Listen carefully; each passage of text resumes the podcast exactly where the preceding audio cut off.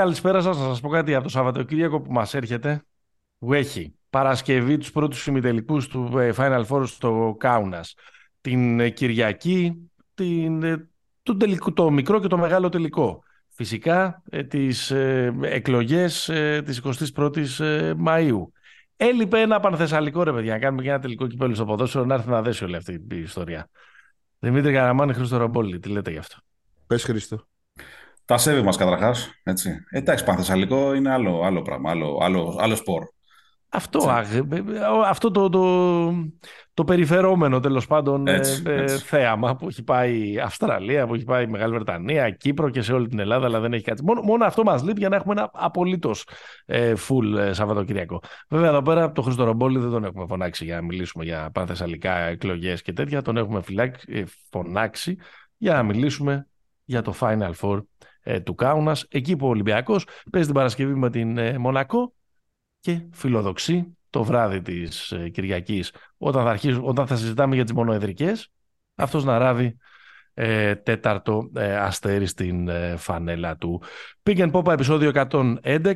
Μας ακούτε στο betarades.gr όπου μπορείτε να μάθετε όλες τις τελευταίες πληροφορίες για κάουνας, ποιοι παίζουν, ποιοι δεν παίζουν, ποιοι αισθάνονται ενοχλήσεις, τι φάγανε ε, για πρωινό, για μεσημεριανό, πώς αισθάνονται, αν μιλήσαν με τις γυναίκες τους και τα, παι- και τα παιδιά τους, με τι ψυχολογία μπαίνουν να παίξουν αυτά τα παιχνίδια. Εκπέμπουμε με την υποστήριξη της Bet365. Μπορείτε να βρείτε όλα τα ειδικά στοιχήματα και για τα τέσσερα μάτς που θα γίνουν στο Κάουνας, πόντους, rebound, assist, corner, απ' όλα. Και βέβαια και ειδικά στοιχήματα για τα play-off του NBA που επίσης έχουν μείνει τέσσερις. Συζητήσουμε και λίγο και γι' αυτό. Τέσσερις Pick της and- φούσκας. Οι τέσσερις της φούσκας ακριβώς. Ε, μ, πόσα, δυόμιση χρόνια μετά ημερολογιακά. Μμμ, μμμ. Μας ακούτε και, στο, ε, και στο, στο Spotify, στο Google Podcast, στο Apple Podcast, παντού στις πλατφόρμες.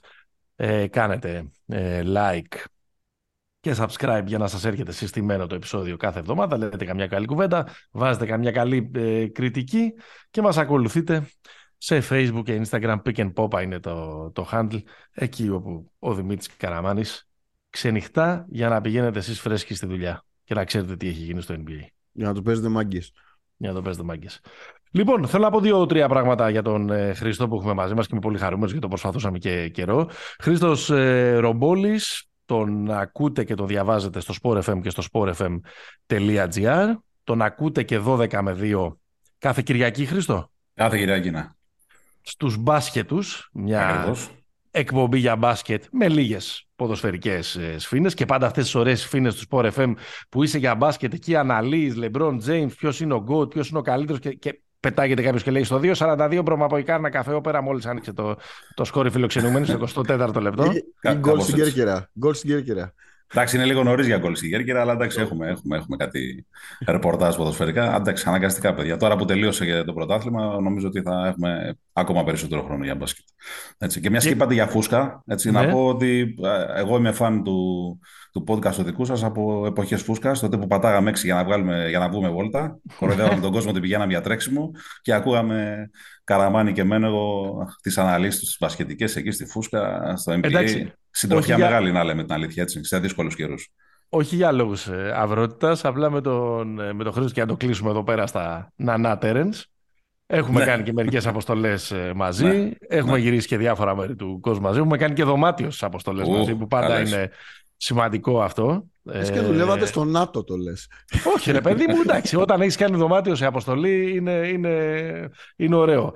Έτσι. Αν φτάνεις μετά από κάποια χρόνια να συνεπάρχεις ένα podcast κάπου στον αέρα, σημαίνει ότι ο ένας δεν ενόχλησε τον άλλον. Ναι. Που είναι το Και ένας δεν νούμερο ένα. ροχάλιζε καθόλου ή πολύ τέλος πάντων. Έστω. Λι- Λοιπόν, έχουμε κάνει και, και Κίνα και Σενζέν και Ναντζίνγκ και, και νομίζω και Κόπερ εκεί το, στο λουτράκι της, ε, ε, Σλοβενίας. της ε, Σλοβενίας. Ναι. Ε, το- το- με τον Χρήστο θα κάτσουμε να αναλύσουμε το, το Κάουνας. Πάντα δίχως μαλλιά στη γλώσσα, εμπεριστατωμένος στις, ε, στις θέσεις και στις απόψεις τους και από αυτούς τους ε, ε, τύπους που γενικά σε αυτή την εποχή της υπερπροβολής και τα λοιπά δεν το κάνουν και θέμα. Και εγώ αυτό το μου αρέσει και το εκτιμώ ε, πάρα πολύ. Έλα, ας αφήσουμε τώρα τα, τα εισαγωγικά. Ε, μ, πάμε να ξεκινήσουμε Δεν έχει ποδοσφαιρικό intro σήμερα, Παναγιώτη. Δεν έχει. Α, θέλουμε έχει. ποδοσφαιρικό, ποδοσφαιρικό έχει. intro. Έλα. Δέκα σερή επεισόδια να σχολιάζω Έστω, την ρε. επικαιρότητα με έχεις εδώ. Έχουμε κάνει 110 επεισόδια μπασκετικής ε, φιλοσοφίας. Ε, Έχουμε προσπαθήσει να τετραγωνίσουμε τον κύκλο με υπεραναλύσεις επί ε, υπεραναλύσεων για να μας βγει στο τέλος αυτό το podcast κυτρινό μαύρο μονοπάτι. Έλα Δημήτρη Χατζηχρήστο, έλα, έλα, πες. Όχι, τίποτα. Έλα. Ε, Θέλω να πω ότι διαψεύστηκα στην προβλέψη μου αυτό το πάρει πάνω. Εγώ στο Περιάκ. Μάλιστα. Αυτό ήθελα να πω. Σπουδαίος. Χαρακτήρια στην πρωταθλήτρια. Αυτό. Ε, ε, εσύ Χρήστο, Τι είπα, εγώ θα πω η μία Φιλαδέλφια, η νέα γιόρταζε χθες και η άλλη είχε κλάματα. Ε, καλά η Την άλλη, Κυριακή το βράδυ. Τραγούδι. Λαϊκά δικαστήρια και τέτοια. η άλλη είναι, εντάξει. Αυτοί εμπιστεύονται τη, τη διαδικασία, ρε, το Ναι, process. ναι, ακόμα, ακόμα. Το 2200, και- δηλαδή εμπιστεύονται τόσο πολύ τη διαδικασία που τους, που τους, ε, που τους κάνει πλάκα στο Instagram ο Μπεν Σίμονς, Έτσι ακριβώς. Που δεν θυμάται κανένας τι δουλειά κάνει. Αν, αν το ρωτήσεις αυτή τη Ναι, στιγμή. ναι. Μπο- μπορεί, και Εισοδηματία. ο, Κατά βάση εισοδηματία. μπορεί ούτε και ο ίδιος. Ε, έξι ώρα την Παρασκευή, Ολυμπιακός; Έξι ώρα, ναι. Ωραία, απογευματινό νωρίς. ρε, δε- δε- Στο γραφείο θα το δούμε και αυτό. Δεν μ' άρεσε αυτό. Εγώ θέλω να, γυρ- να, ξέρεις, να γυρίζεις στο σπίτι, να έχεις προλάβει να παραγγείλεις κιόλας. Δεν Εντάξει, ωραίο είναι, αυτό. είναι και, και στο Βελιγράδι ίδια ώρα ήταν, έτσι, πρώτο ημιτελικό. Ναι, ναι, ναι, γι' αυτό το λέω. Γι αυτό το λέω. Ναι. Εντάξει. Θυμάμαι εκείνη την τραγωδία. που- Ποιο ήταν η τραγωδία τελείως; Νομίζω το Final Four της Βαρκελόνης, το τελευταίο του Παναθηναϊκού. Το μεσημέρι. Που, που είχε γίνει ο τελικός ε, μεσημέρι. Μμ. Λοιπόν, ε, να κάνω μια περίληψη προηγουμένων για να μπούμε λίγο στο κλίμα του Ολυμπιακός Μονακό. Εννοείται. Ή να συζητήσουμε, προτιμάτε. Λέω να συζητήσουμε λίγο, να κάνουμε ένα μικρό σχόλιο για τα, ε, για τα play-off. Αυτό που έχω να σημειώσω εγώ στο εισαγωγικό και the floor is yours που λένε, είναι ότι το πλεονέκτημα της έδρας κράτησε στο Game 5 πάντα, διαπυρός σιδήρου και ξύλου. Μπορεί να, έγιναν, να, να, να είδαμε όλα τα πιθανά σενάρια που εξελίχθηκαν οι τρεις από τις τέσσερις σειρές για να φτάσουν στο αποφασιστικό Game 5, αλλά το 16 στα 16 με το οποίο μπήκαμε στα φετινά play-off έγινε 19 στα 19. Ποτέ δεν έχει σπάσει έδρα σε πέμπτο παιχνίδι στην Ευρωλίγκα. Και είχε μια αξία, νομίζω, να το πει κανείς αυτό φέτος, γιατί φέτος είδαμε 18 match play-off που νίκες γηπε- ε, γηπεδούχων φιλοξενούμενων ήταν 9-9. Ήταν 50%. Στο Real Partizan το μοναδικό match που κέρδισε ο γηπεδούχος ήταν το πέμπτο. Αυτό έτσι εμένα μου, μου μοιάζει ότι είναι, ήταν το αλλά το πιπεράκι ε, φέτος έτσι σαν ένα ντεσού. Τα υπόλοιπα πείτε τα εσείς. Ας ξεκινήσουμε από το φιλοξενούμενο. Χρήστο. Εντάξει, νομίζω ότι ούτως ή άλλως οι έδρες πλέον λίγο μετράνε. Ε, οι παίκτες όταν παίζουν τόσες φορές ε, στο, στο ΣΕΦ, στο, στο Κάουνα, στη Ναι, αλλά στο, Βαρκελόνη, στην στο έδρα στην πέμπτο έδρα. δεν κερδάνε. Δεν, δεν, Όχι. Στο δεν, πέμπτο, είναι, κου- δεν είναι κουρσάρι. Όχι. Νομίζω ότι πλέον η έδρα το μόνο που μπορεί να επηρεάσει είναι ίσως λίγο κάποια κριτήρια διαιτητικά. Ε, Εντός και εκτός έδρας. Ε, κατά τα άλλα, νομίζω ότι οι παίκτες δεν πολύ καταλαβαίνουν από, από έδρες. Τουλάχιστον οι πολύ έμπειροι, γιατί οι περισσότεροι είναι πολύ έμπειροι. Οπότε από αυτή την άποψη δεν νομίζω ότι υπάρχει κάποια διαφοροποίηση ως προς αυτό. Τώρα από εκεί πέρα, εντάξει, η αλήθεια είναι όντως έμειναν οι έδρες. Ε, Τέλος πάντων, οι ομάδες που είχαν το, το πέμπτο παιχνίδι στην έδρα τους το, το πήραν. Ε, δεν ξέρω, εγώ ακόμα έχω την απορία και δεν έχω κατασταλάξει μέσα μου αν ας πούμε δεν προέκυπτε το ξύλο στο Real Partizan στο δεύτερο, αν τελικά θα περνούσε η Partizan με ένα εύκολο 3-0 ή έστω ένα 3-1 ή θα γινόταν αυτό που έγινε. Έτσι, ακόμα λίγο έχω, είμαι σε ένα δίλημα μέσα μου. Βέβαια, σκέφτομαι από την άλλη ότι ας πούμε, ο Ταβάρες στα δύο πρώτα παιχνίδια ουσιαστικά δεν έπαιξε.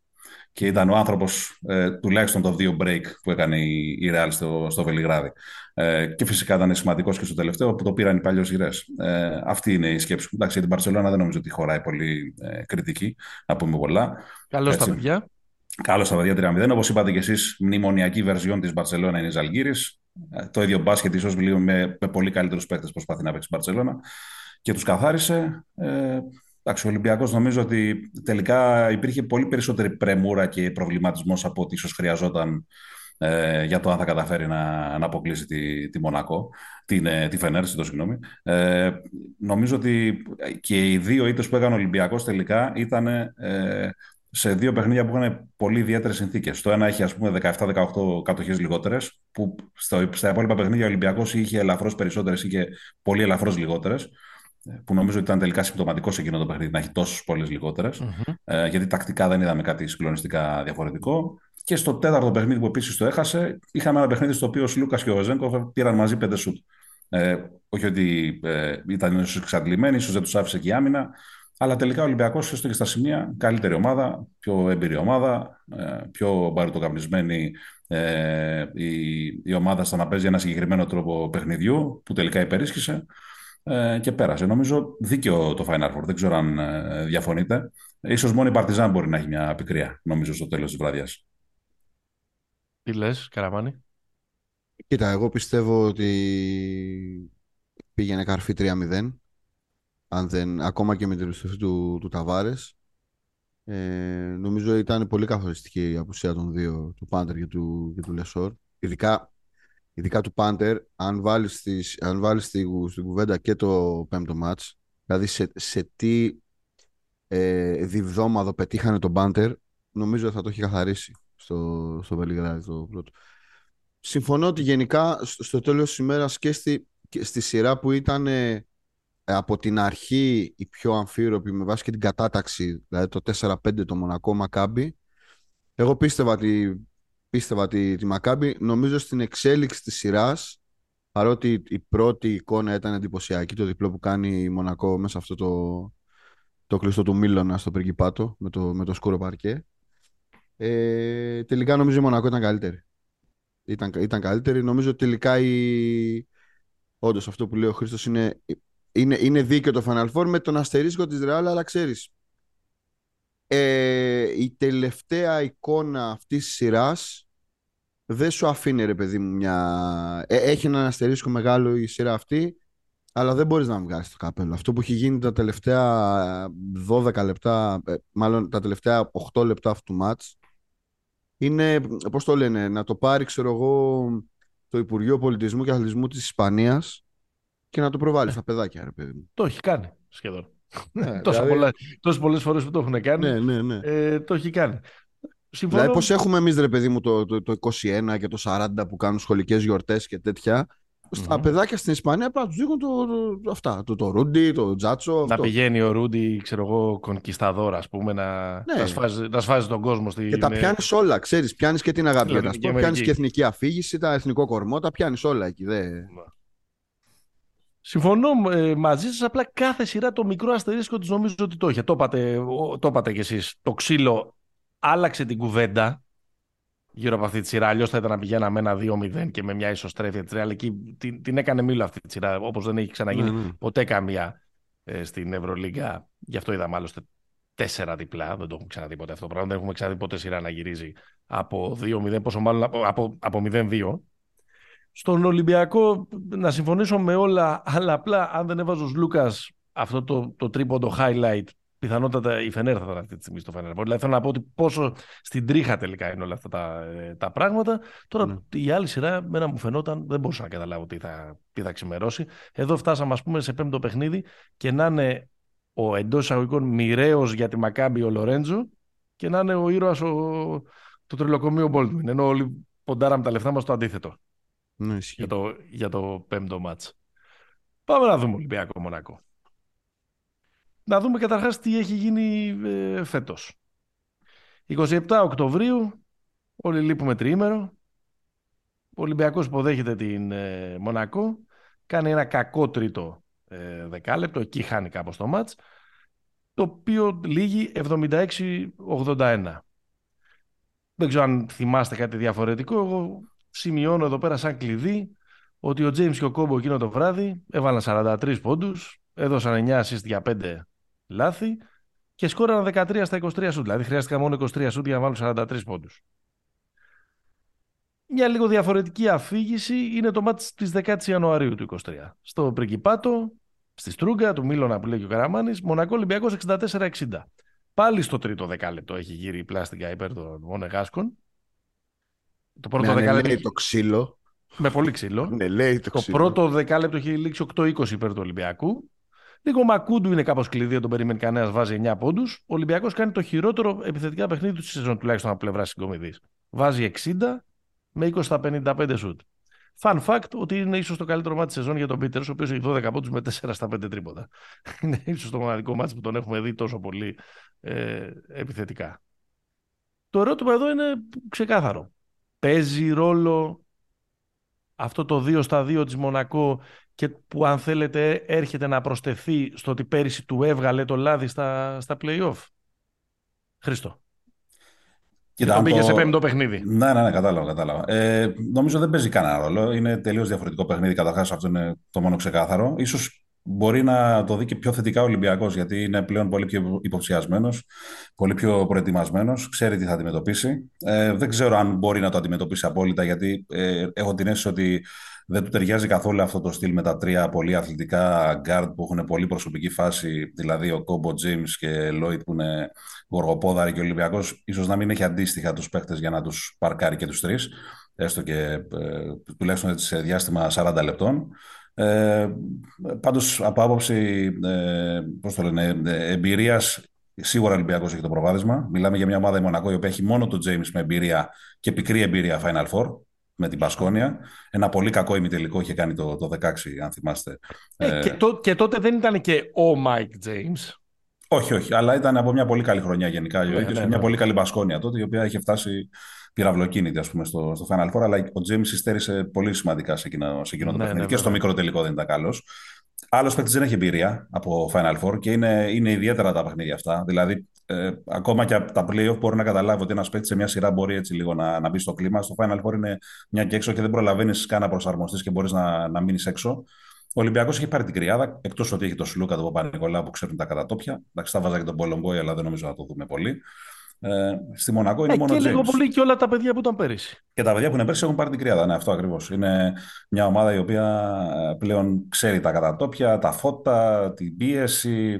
Ε, η Μονακό, αν πείτε, δεν έχει πίεση. Έτσι, το δέχομαι γι' αυτό. Ε, η μόνη πίεση που βάζουν οι παίκτες είναι στο, στον εαυτό τους, στα, στα, στα κασέ τους, στα, στα συμβόλαιά τους, γιατί για αυτά θα παίξουν κυρίως. Δεν θα παίξουν για κανένα λαό της της Μονακό. Έτσι, ε, τους φανατικούς. Που... Και τους Ούλτρας. Τους Ούλτρας, ναι, εκεί πέρα με, με τις σαμπάνιες. Που θα φτάσουν με τα jet ski στο γήπεδο απ' έξω. Ναι, ναι. Πορεία, πορεία με jet ski μέχρι το, μέχρι το Κάουνας. Ακριβώς. Ναι. Ε, hovercraft. Ναι. Δεν ξέρω ε, ε, αν συμφωνείτε. Εγώ νομίζω ότι πάντως είναι χειρότερο ματσάρισμα η Μονακό από ότι η Μακάμπη για τον Ολυμπιακό. Όταν για μιλάμε για μεγαλύτερη φανέλα Μακάμπη, ε, ίσως μεγαλύτερες προσωπικότητες σε κάποιες θέσεις. Περισσότερο κόσμο. Περισσότερο κόσμο σίγουρα θα είχε. Αλλά νομίζω και καλύτερη καθοδήγηση έχει Μονακό και πιο ισορροπημένο ρόστερ έχει και καλύτερους ρολίστες έχει σε σχέση με τη Μακάμπη. Και έχει και παίχτε οι οποίοι στην καλή τους τη βραδιά, που δεν είναι βέβαια και νόμος ότι θα γίνει, μπορούν να σε καταστρέψουν. Δηλαδή, μπορεί να κάνει ο Τζέιμς, ο Κόμπο ή ο Λόιντ ένα παιχνίδι που δεν είναι και τόσο σπάνιο να το κάνουν, που να μην έχεις καμία λύση απέναντί τους. Το έχουμε δει με τη σεζόν να συμβαίνει αρκετές φορές. Κοίτα, νομίζω ότι η Μονακό είναι πρώτα απ' όλα σχέση με τη Μακάμπη. Αν και η Μακάμπη έχει, ε, το έβγαλε αυτό το πράγμα με νομίζω ότι η Μονακό είναι πολύ πιο σκληρή ομάδα. Είναι πολύ πιο παιγμένη ομάδα. Δηλαδή, είναι, δεν είναι, ε, δηλαδή αν εξαιρέσεις οι μεγάλες διαφορές ε, είναι ότι πέρσι υπήρχε Bacon ως factor στη σειρά πολύ σημαντικός. Ε, στη, τώρα ας πούμε υπάρχει στην εξίσωση ο Lloyd και ο Κόμπο. Ε, υπάρχει το πολύ κα... είναι μεγάλη αναβάθμιση. Ναι, λέω για, κυρίως, για, κυρίως, κυρίως για τον μπροστά. Ναι, ναι, ναι. Ε, επίσης υπάρχει ένας πολύ καλύτερος διάλογο στη, στη, στη συζήτηση. Ε, γενικά, αν το συζητάγαμε και στο, και στο προηγούμενο, είναι ότι δεν θες ρε παιδί μου για κανένα λόγο την ομάδα. Δύο ομάδες τον έχουν κερδίσει δύο φορές φέτος, νομίζω. Ο Αστέρας και η Μονακό. Ναι, ναι, αυτέ οι δύο.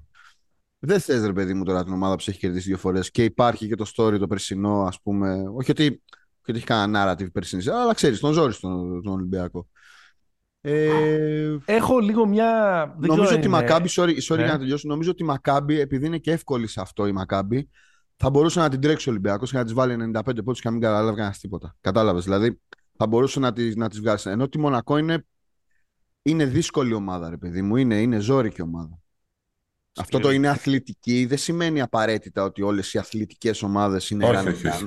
Έτσι. Όχι. Παίζει και άμυνα η Μονακό. Δεν είναι. Ναι, γιατί τον Ολυμπιακό σε... από την άμυνα το κέρδισε δύο φορές. Ακριβώς. Όταν σε σουτάρουν αυτοί και έχει μέσα πέντε ελικόπτερα, όχι πέντε, τέσσερα ας πούμε, γιατί είναι και ο Μάικ, ε, είναι, είναι πολύ δύσκολο.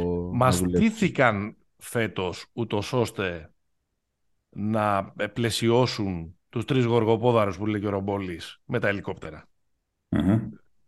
Δηλαδή, ακόμα ναι. και Μονέκια που ήρθε στη μέση της, ε, της σεζόν είναι παίχτης ο οποίος ήρθε κατευθείαν να παίξει έναν τέτοιο ρόλο υπασπιστή, όχι πρωταγωνιστή.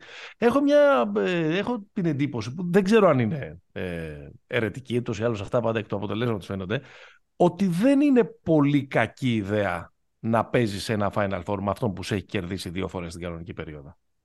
Σαν κίνητρο λες.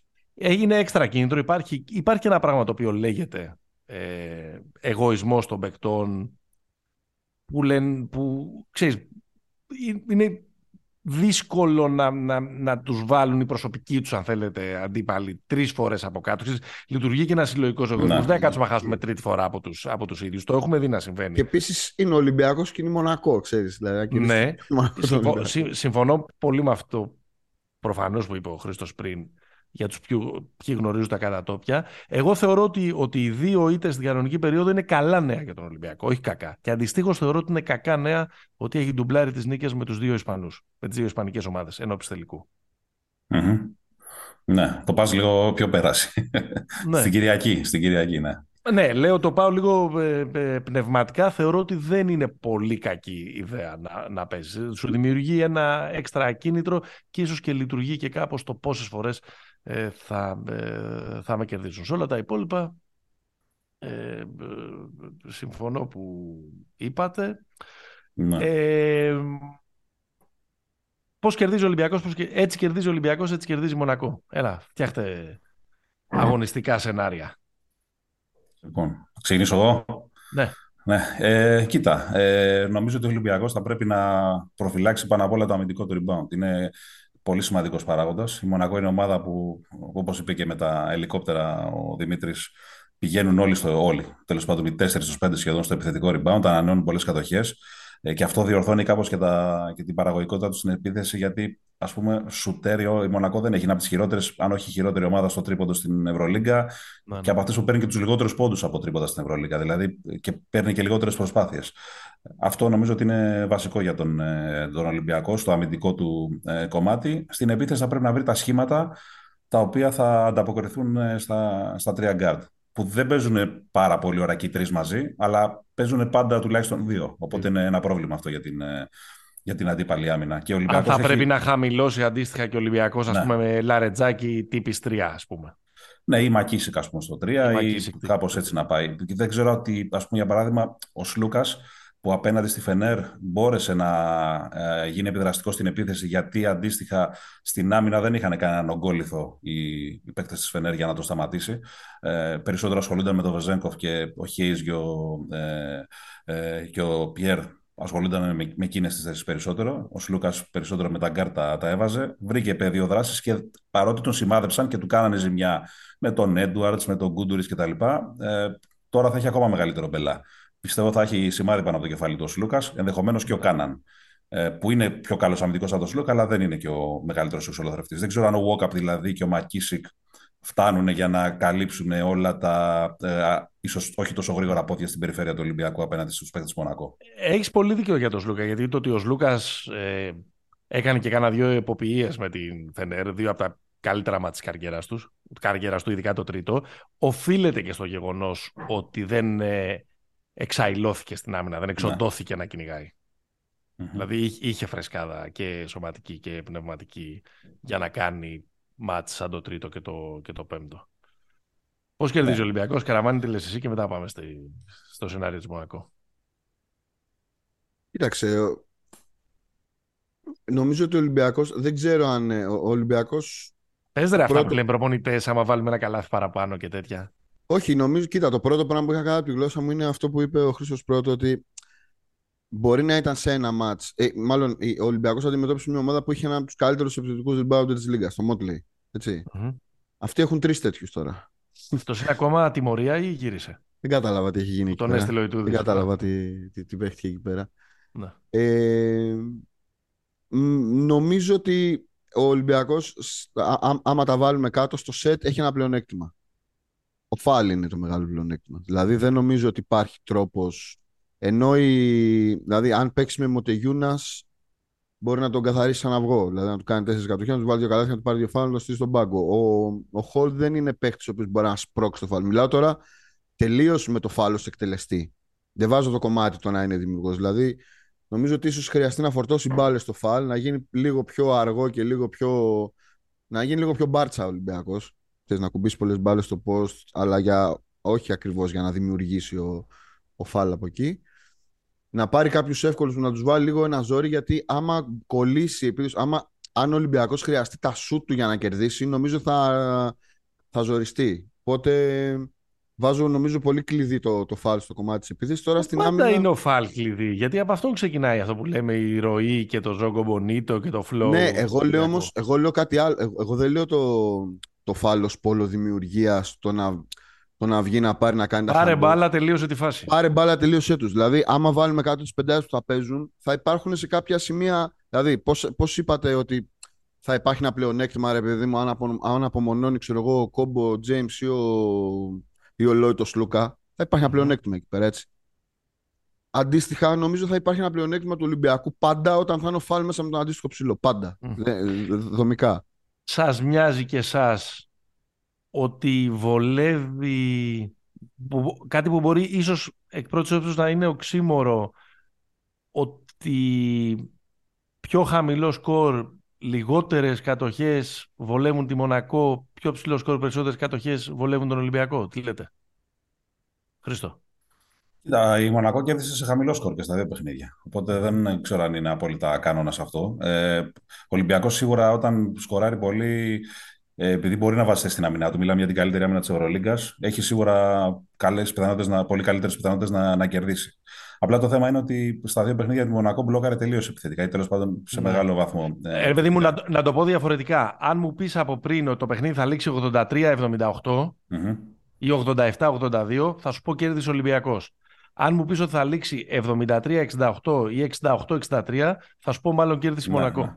Ναι, έτσι, έτσι, έτσι το, ναι, ναι. Και εγώ έτσι το ψυχανομίζομαι εγώ, χωρίς να σημαίνει ότι δεν μπορεί να συμβεί το αντίθετο προφανώς. Τώρα εδώ ναι. πέρα γενικά όλα όσα λέμε τώρα και, και είναι, είναι τόσο μικρές οι διαφορές μεταξύ των ομάδων, πόσο μάλλον για παιχνίδι μιας βραδιάς. Ναι, ναι.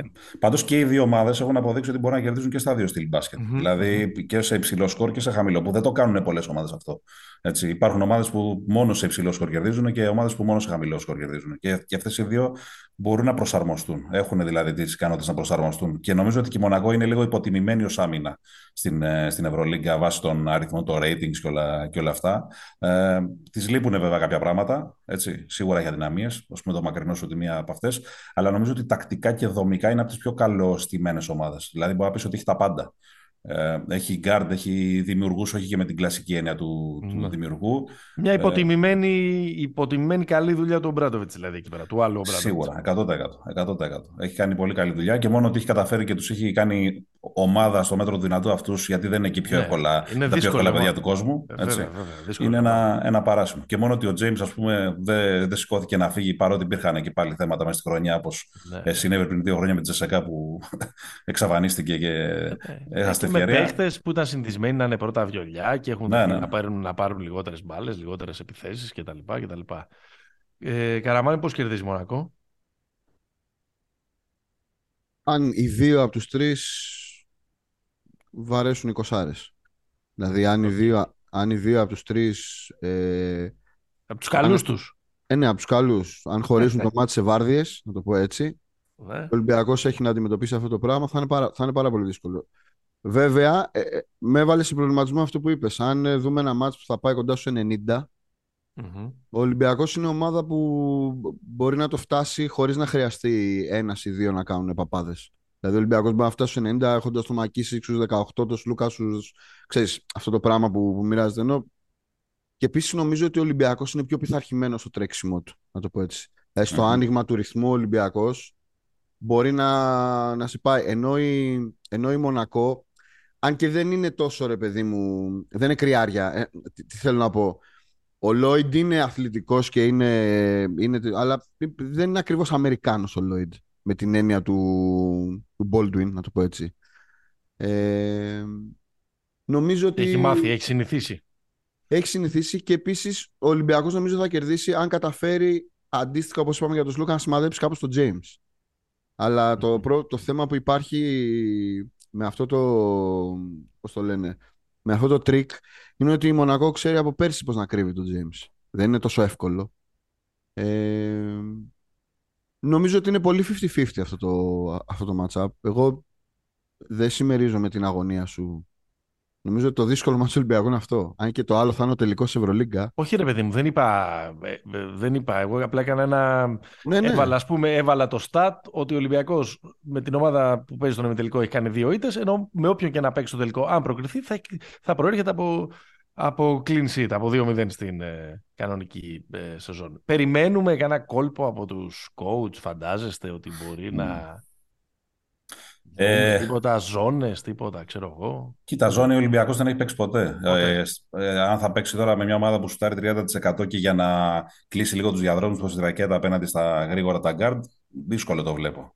Ο Μπαρτζώκας είναι προπονητής που πηγαίνει με τη φιλοσοφία που πάει όλη τη χρονιά και προσπαθεί απλά να την τελειοποιήσει, κάνοντας πολύ μικρές μετατροπές και το να κάνει ζώνη, ας πούμε, για μεγάλα διαστήματα ή έστω και για μικρά σε ένα Final Four, νομίζω ότι θα ναι, το αποφύγει. Και εγώ, δεν το βλέπω με τίποτα αυτό. Ναι. Γιατί έτσι κι αλλιώς, όπως λέει και ο ίδιος, μάλλον ξέρω περισσότερο μπάσκετ από τους δημοσιογράφους που μου ναι. κάνουν κριτική. Καλά, σίγουρα αυτό, δεν το συζητάμε.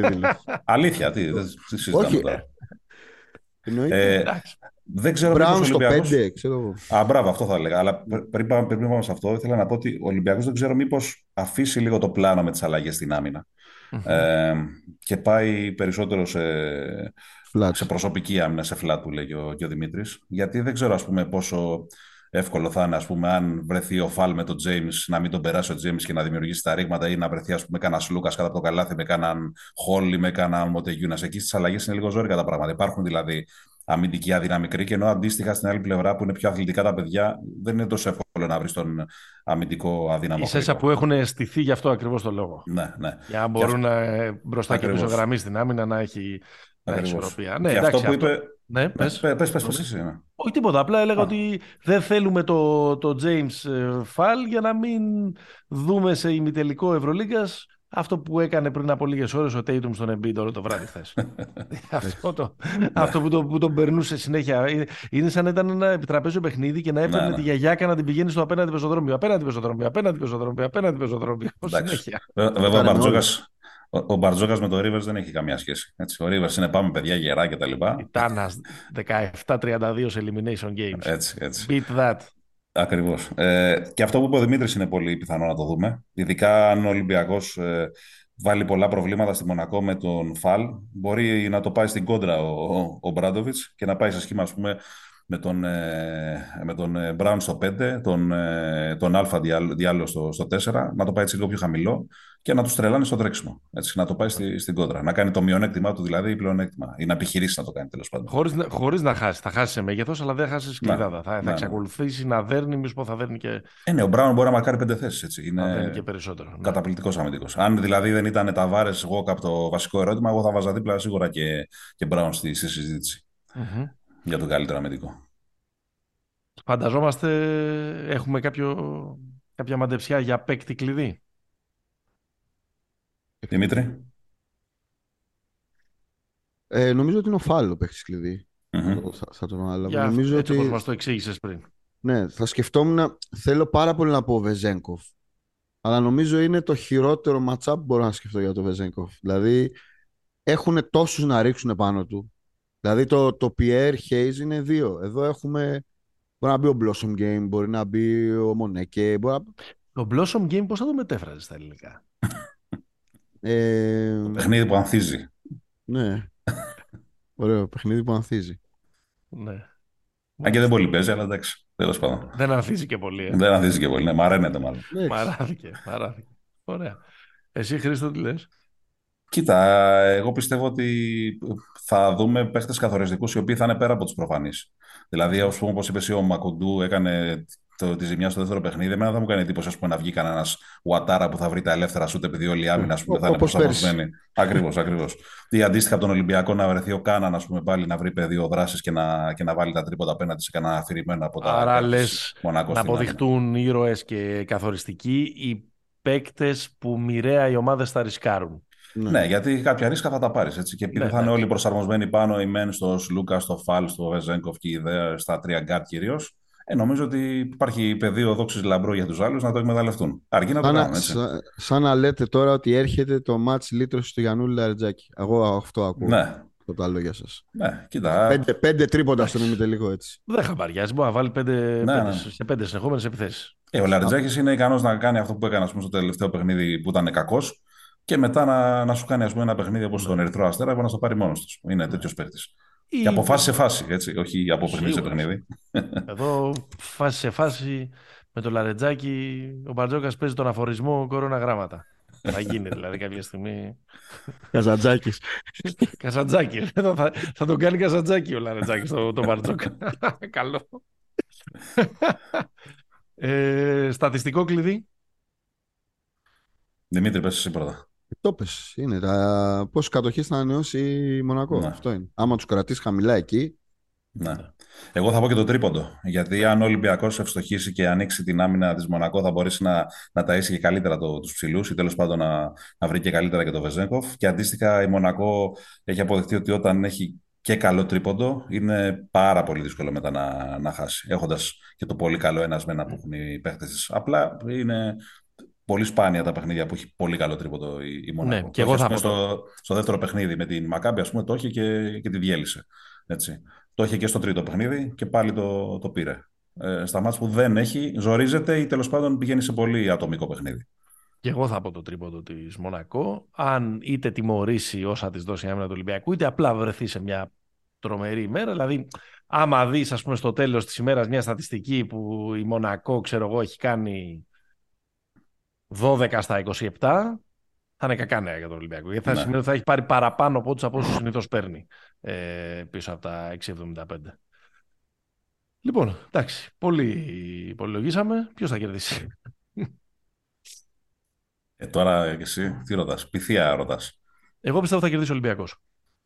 Εγώ πιστεύω ναι, η εμπειρία έχει ένα, ένα προβάδισμα Ολυμπιακός, αλλά δεν τους υποτιμώ καθόλου τους τους άλλους. Δηλαδή, Προφανώς σε καμία δεν, περίπτωση, σε δεν καμία τα γράφουμε περίπτωση. πάνω στην πλάκα. Έτσι κι αλλιώς ναι, ναι, ναι. έχουμε, έχουμε πει τόσα πολλά. Κάθε φορά, σε κάθε επεισόδιο λέμε τόσα πολλά που την επόμενη εβδομάδα μπορούμε να πούμε λέμε όπως σας είχαμε πει. ναι, ναι. Η Μονακό έβαλε πολλά τρίποντα και γι' αυτό. Ο- πιστεύω ναι. ότι ο Ολυμπιακός θα, θα κερδίσει. Θεωρώ και αυτό το πράγμα ε, με τις δύο ήττες στην κανονική περίοδο και την μεγαλύτερη εμπειρία και δέσιμο και το ότι είναι πιο παιγμένη η ομάδα σε τέτοιες συνθήκες ότι στο τέλος θα, θα παίξει ρόλο απέναντι σε μια ομάδα που ηγείται. Ο Μάικο Τζέιμς. Α, για- λες ότι αυτοκαταστροφή. Όχι, μωρέ, εντάξει, Αμάν, δεν, είναι, ρε, δεν, είναι, Μέλη. δεν είναι πια εκεί. Εντάξει, το είπα περισσότερο για να τσιμπήσει ο Καραμάνης και κάποιοι που μας ακούνε και ξέρουν ότι αυτό είναι μοτίβο στο, στο podcast. Εντάξει, δεν είναι πια Ναι. ο, ο τρελάκιας που ήταν κάποτε ο James. Όχι. Δηλαδή λες ότι αντί να γίνει Βαΐτσης, θα γίνει Μιχάλης Ναι. Βλάχος στο Μονακό. Όπα, να το, να το. Να το. Πω, πω, Δύο, αυτο, δύο αυτογκολ ή όχι; Όχι, ο Βαΐτσης έχει βάλει νικητήριο για τον Ολυμπιακό και ο Βλάχος έχει βάλει ε, ήττας για την ΑΕΚ στο Μονακό. Ναι, αυτό, αυτό λέω. Ε, ένα αυτογκολ. Ναι, ο Βαΐτσης είχε βάλει και που, που, έκανε, Το διπλό. που, ξε- που ξεκίνησε το γύρο του γκολ στο τέρμα της Μονακό και τελείωσε κάπου στην, στην Τουλούζ. Ναι, ναι. Με Τελείωσε σέντρα το- Μπατίστα. Ναι, ναι, ναι. Ντανιέλ Μπατίστα. Εγώ, Σωστό, παιδιά, σωστό. πάντως ΑΕΚ Μονακό έχω μόνο καλές μνήμες. Δεν ξέρω, μιλάτε εσείς τώρα για ποδόσφαιρα. Κάτσε, ο Εγώ Μιχάλης ξέρω Βλάχος ότι- πούμε αυτόν γκολ. Τι καλή μνήμη λες τώρα. Έχει, θα, σου πει, θα σου πει για τέτοιο. Το Ε, 18. Champions League. Α, εντάξει, ναι. Τσουλού, τσουλού, τσουλού. Εντάξει. Ε, κοίτα, για να σπάσω λίγο τη φουστανέλα. Μια έχουμε τα 3 στα 3 Ολυμπιακός, γιατί φαντάζομαι ότι αυτό είναι το, το consensus και λογικό. Ο Ολυμπιακός ήταν η καλύτερη ομάδα της Ευρωλίγκα.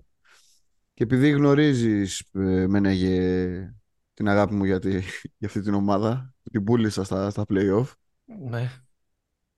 Και ίσως γιατί τα, τα γούρια μου όταν λέω για ομάδες που όταν λέω το αντίθετο βγαίνει ε, θα πάω με Μονακό. Θα πάω με Μονακό. Ε, για, για όλους τους λόγους που είπαμε το βασικό είναι δεν μπορώ να φο- φο- Ντροπή φοβάμαι σε, σε podcast που μιλάνε ελληνικά να ακούγονται τέτοια πράγματα. ναι, δηλαδή, ντροπή, ε, ντροπή, ντροπή. Απέλαση. Απέλαση. Απέλαση. Απέλαση τώρα. Ε, αυτό, τους, τους, ε, α, ε, έτσι όπως είναι το Final Four, το, εί- το είπα και πριν. Εγώ πιο, πο- πιο εύκολα νομίζω, πιο εύκολα. Το μεγαλύτερο ζόρι θα είναι, το, θα είναι η Μονακό παρά ο, όποιος από το κλάσικο περάσει απέναντι στον Ολυμπιακό. Οκ. Και φοβάμαι τη Μονακό. Και, και υπάρχει και γενικά, να βάλω και λίγο συνο- συνωμοσία τώρα γιατί που πολύ μπασκετικά μιλήσαμε, υπάρχει μια συμπάθεια προς τη Μονακό γενικά από τη Λίγκα. Αφήνω αυτό εδώ. Α, διαιτητικά λες, ε. Κοίτα, η αλήθεια πάντως είναι ότι όργια διαιτητικά στη, στη Final Four δεν έχουμε δει. Ναι, σωστά. Ε, Τέλος πάντων, έχουμε δει πολύ σπάνια ας πούμε, να γίνονται Εντάξει, κοντράδες. τώρα με γαργαλάτε να πω ότι και στο Ολυμπιακό δεν υπάρχει αντιπάθεια. Εντάξει, ναι. Κοίτα, άμα είσαι ισχυρός, δεν, δεν υπάρχει. Ακριβώς. Δηλαδή, εγώ τε- τελευταία σφαγή ας πούμε, σε Final Four θυμάμαι στον Παναθηναϊκό στην Κωνσταντινούπολη με την Τζεσεκά. Που ήταν πριν ο Κορδέλα κανονική. Ναι, ναι, στον ημιτελικό, σοβαρή. έτσι. Ναι. Σοβαρή. Εντάξει. Και Απλά, ίσως, ρε, παιδί μου, η- εγώ, η- εγώ να σου πω θυμάμαι κάτι. έτσι με μια, με κα, ότι κάποια δικαιολογημένα παράπονα που όμως μπορεί να το μεγαλώνω στη μνήμη μου αυτό, απλά επειδή ήταν τόσο συμπαθής σε εκείνη την ομάδα του 16 της, ε, της Μπασκόνια.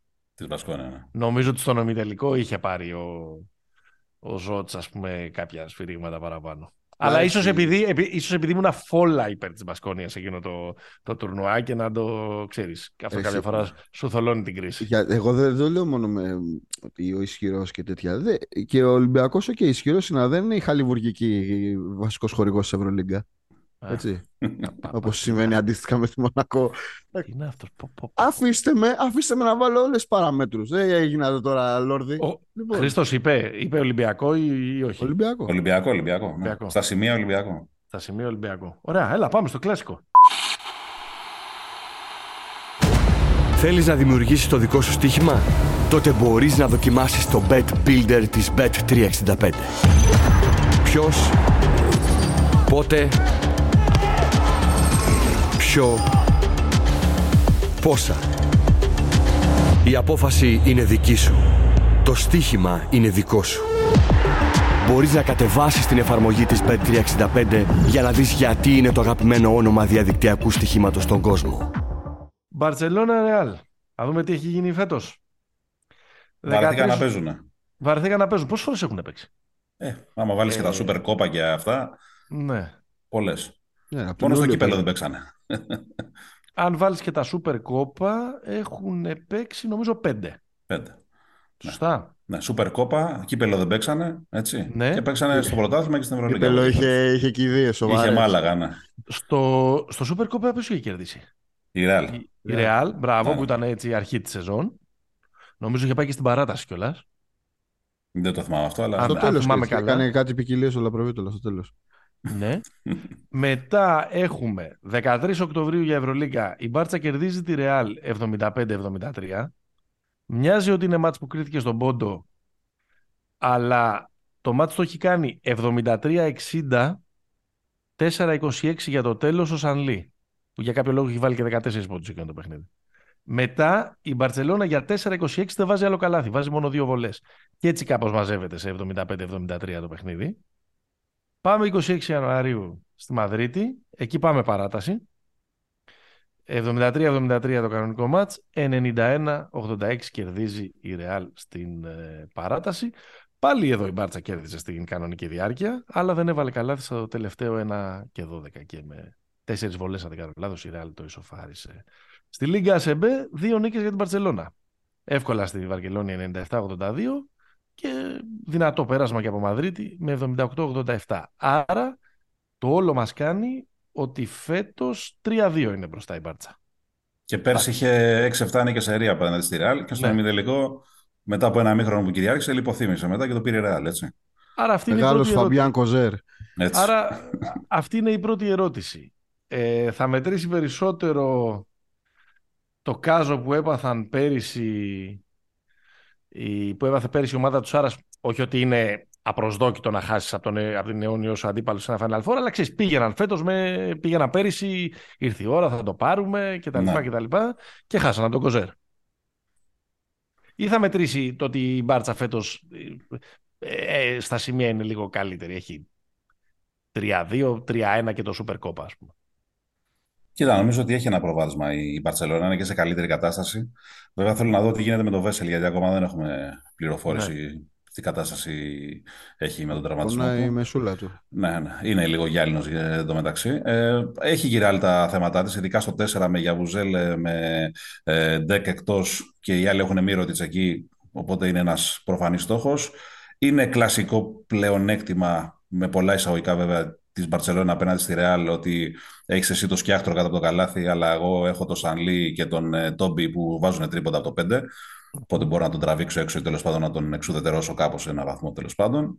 Ε, να δούμε. Νομίζω ότι είναι σε καλύτερη φόρμα πάντως η Μπαρσελόνα. Έχω πάντως μια αμφιβολία ε, γιατί όσο να είναι το βαφτιστήρι του Τζόρνταν είναι μεγάλη αποσία. Έτσι. Ε, η προσωπικότητα ναι. του Higgins δηλαδή έχει αποδεχτεί κρίσιμη σε τέτοια παιχνίδια παρότι δεν έκανε καλή χρονιά σε τέτοιο μάτσα τον ήθελε η Μπαρσελόνα γιατί σε προσωπικό σκορ με την μπάλα στα χέρια πλήτου Λαπροβίτου αλλά δεν βλέπω άλλον παίχτη να μπορεί να κουβαλήσει την, ε, την Μπαρσελόνα ενώ η Ράλα έχει πολλούς τέτοιους παίχτες ε, έστω και όχι με πολύ μεγάλη συνέπεια από την δική τους την, ε, την πλευρά. Πριν πεις Δημήτρη, απλά να πω για, αυτούς τους, για τον ένα που λείπει σίγουρα ότι ο Ντέκ είναι πολύ καλός φέτος απέναντι στην, mm-hmm. Απέναντι στην Μπάρτσα. Δηλαδή στα δύο μάτια της Ευρωλίγκας έχει βάλει 23 και 21 και σε όσα μάτια έχει παίξει είναι καλός και ο Βέσαλη, Βέσελη απέναντι στη Ρεάλ. Mm-hmm. Δηλαδή ότι και οι δύο, αν λείψουν και οι δύο ένα σίγουρα, είναι απώλειες full. Καλά και ειδικά σε αυτό που λες ότι ξεμένει από τεσσάρια η, η Ρεάλ απέναντι στο Μύρο, τι είναι. Ε, ναι, θα πάει τώρα με το Ρούντι, θα πάει. Δεν ξέρω ποιο θα βάλει στο, στο 4. Δεν είναι δύσκολα τα πράγματα. Ο Ράντολφ είναι δυστυχώς πρώην μπασκετμπολίστας, τουλάχιστον έτσι φαίνεται. Δεν, δεν μπορεί να ανταποκριθεί. Τι θα βάλω Κορνελία, γελάσου. Ναι. Έχει και τον Πουαριέ, δεν ξέρω αυτός αν θα, θα είναι, σε τι κατάσταση θα είναι και αυτός. Έχει ζητήματα αρκετά η Ρεάλ στους ψηλούς. Δηλαδή έβαλε το πιτσιρικάκι τώρα τι προάλλες για να γεμίσει τη, τη ρακέτα. Γιατί ο Ράντολφ δεν, δεν έστρεβε με τη μία με τίποτα. Να, να, πάει με Twin Towers, ας πούμε, δηλαδή, λες, και με Πουαριέ και με Ταβάρες. Ναι, ή έστω τέλος πάντων να πάει σε κάτι διαφορετικό. Αν δεν Σου λέει έτσι κι αλλιώς ο άλλος σετ θα παίζει ό,τι και να γίνει. Ε, ναι. βάλω και πέντε που να είναι 2-30. Πάντως αυτό ήταν, το μέγεθος ήταν που άλλαξε τη σειρά με την Παρτίζαν. Προφανώς με εκφραστεί τον Ταβάρε. Mm-hmm. Ναι, αλλά τώρα δεν υπάρχει αυτό. Δεν, δεν υφίσταται ω πλεονέκτημα απέναντι, mm-hmm. στη, απέναντι στην Παρσελόνα. Νομίζω ότι εδώ έχουμε ξεκάθαρο φαβορί. Νομίζω ότι η Μπαρσελόνα είναι ξεκάθαρο φαβορί.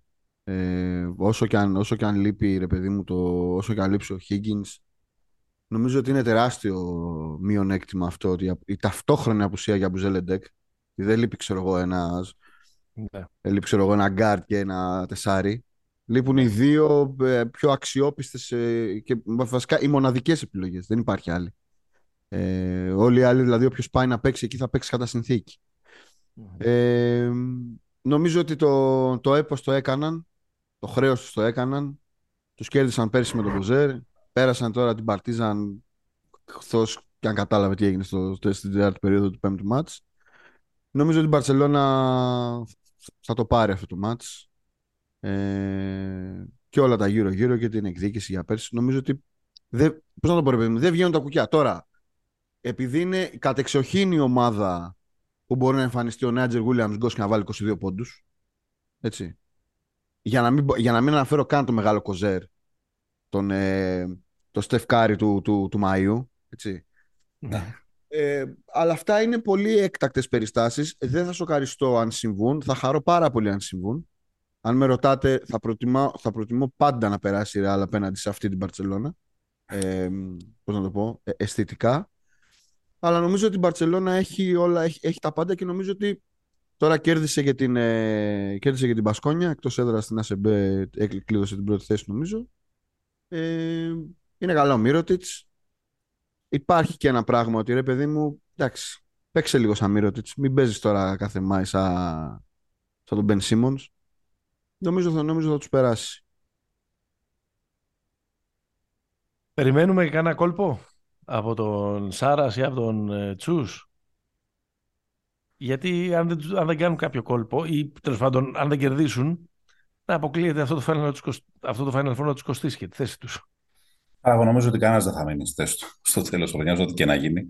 Ε, κόλπο. Τώρα, τόσες φορές που έχουν παίξει αυτοί, πώς μπορεί να ευνηδιάσει ένας τον άλλον, δεν ξέρω. Ναι, ναι, ναι. Αυτό το κόλπο ή η έκπληξη μπορεί να προκύψει από το πώς ίσως μπορεί να διαχειριστεί τις απουσίες ο, ο Ματέο.